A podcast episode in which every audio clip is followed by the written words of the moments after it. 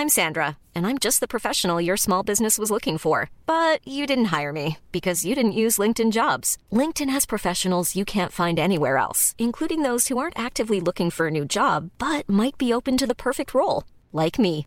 In a given month, over 70% of LinkedIn users don't visit other leading job sites. So if you're not looking on LinkedIn, you'll miss out on great candidates like Sandra. Start hiring professionals like a professional. Post your free job on linkedin.com/people today.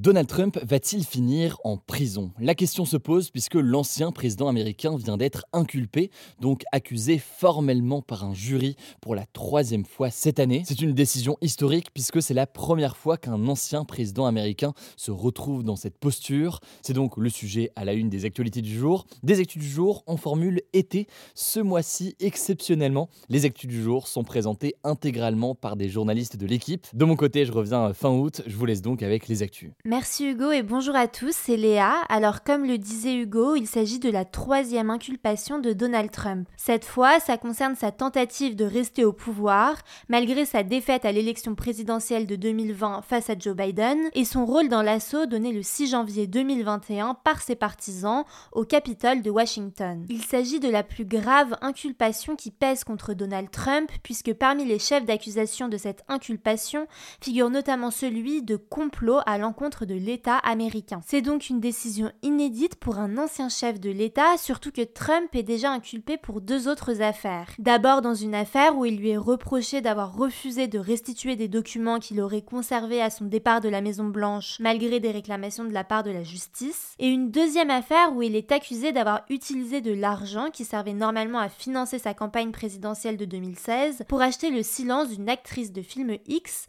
avec qui il aurait eu des relations sexuelles. Alors, fois qu'on a dit tout ça, que va-t-il se passer maintenant? Eh bien, première étape, Donald Trump est convoqué officiellement ce jeudi à Washington afin qu'on lui lise ce qui lui est reproché. Mais les autorités ont fait savoir qu'il avait la possibilité soit de se présenter en personne, soit de le faire en visioconférence afin d'éviter le déploiement d'un système de sécurité renforcé. Deuxième étape, qu'il plaide coupable ou non coupable, il y aura un procès, car les différents chefs d'inculpation sont passibles de plusieurs années d'emprisonnement, entre 5 et 20 ans. Ceci dit, même si le procureur spécial de la justice américaine qui l'a inculpé réclame, je cite, un procès sans délai, en réalité, cela pourrait avoir lieu dans plusieurs semaines, voire même plusieurs mois. En tout cas, avec cette troisième affaire, Donald Trump risque réellement la prison. En nuançant toutefois sur le fait qu'on ne connaît pas encore l'issue du procès et qu'en tant qu'ancien président, il pourrait aussi avoir une peine aménagée. Mais alors, Donald Trump pourrait-il malgré tout se présenter à l'élection présidentielle en 2024 Eh bien là aussi, il y a une sorte de flou qui subsiste car d'après la Constitution américaine, rien n'empêche une personne condamnée de se présenter à l'élection présidentielle, sauf pour une seule exception, avoir participé à une insurrection ou à une rébellion contre les États-Unis. Donc si c'était pas le cas pour les deux affaires précédentes, là, ça pourrait bien changer la donne. Mais il faudra patienter encore plusieurs semaines ou plusieurs mois pour savoir si cette exception se confirme. En attendant, donc, même s'il pourrait être assigné à comparaître au tribunal en plein pendant la campagne électorale, eh bien Donald Trump pourrait malgré tout faire campagne. Et d'ailleurs, malgré les précédentes inculpations, il est actuellement le favori dans la course à l'investiture de son parti, les Républicains. Résultat, même si ça pourrait être très contraignant car il ne pourrait pas se rendre à ses meetings ou effectuer des déplacements dans le pays par exemple, eh bien Donald Trump pourrait malgré tout utiliser cette situation à son avantage et faire campagne autrement, notamment en se plaçant comme victime du système, comme il le fait régulièrement depuis sa défaite. D'ailleurs, de son côté, comme à chaque nouvel épisode judiciaire, Donald Trump a réagi en appelant ses partisans à redoubler de soutien,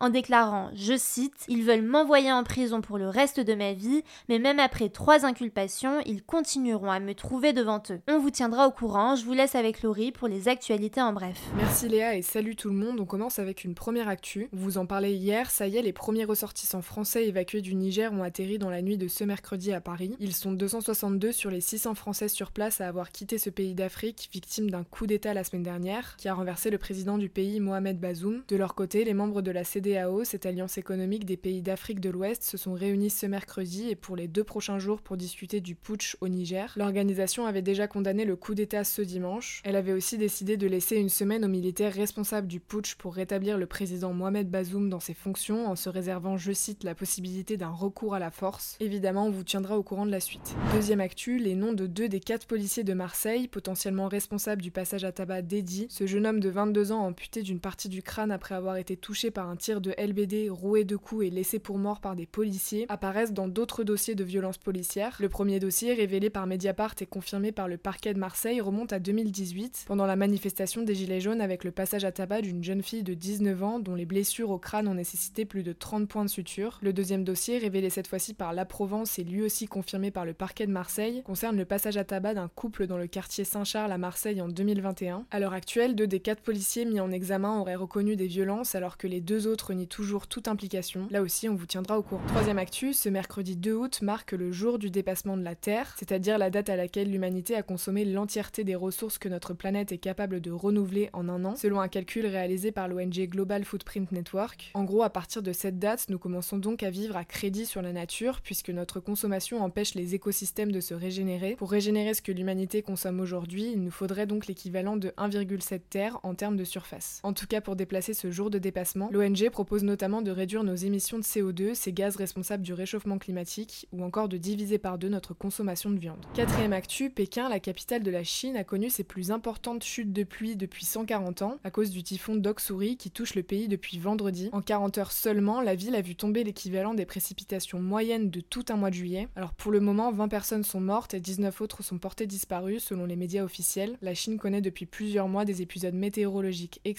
qui sont notamment accentués par le changement climatique selon les scientifiques. Cinquième actu, Geneviève de Fontenay, l'ex-patronne de Miss France, est décédée à l'âge de 90 ans dans la nuit de lundi à mardi suite à un arrêt cardiaque dans son sommeil. Elle avait été à la tête des concours de beauté en France pendant 60 ans, dont celui de Miss France jusqu'en 2015. Sixième actu, on finit par une bonne nouvelle, l'équipe de France féminine de football s'est qualifiée ce mercredi pour les huitièmes de finale de la Coupe du Monde, qui se joue actuellement en Australie et en Nouvelle-Zélande. Les Françaises ont gagné contre le Panama en marquant 6 buts contre 3, bravo à elles. Voilà, c'est la fin de ce résumé de l'actualité du jour. Évidemment, pensez à vous abonner pour ne pas rater le suivant, quelle que soit d'ailleurs l'application que vous utilisez euh, pour m'écouter. Rendez-vous aussi sur YouTube ou encore sur Instagram pour d'autres contenus d'actualité exclusifs. Vous le savez, le nom des comptes, c'est Hugo Décrypte. Écoutez, je crois que j'ai tout dit. Prenez soin de vous et on se dit à très vite. Mom deserves the best, and there's no better place to shop for Mother's Day than Whole Foods Market. They're your destination for unbeatable savings, from premium gifts to show-stopping flowers and irresistible desserts. Start by saving 33% with Prime on all body care and candles. Then get a 15-stem bunch of tulips for just $9.99 each with Prime. Round out Mom's menu with festive rosé, irresistible berry chantilly cake, and more special treats. Come celebrate Mother's Day at Whole Foods Market.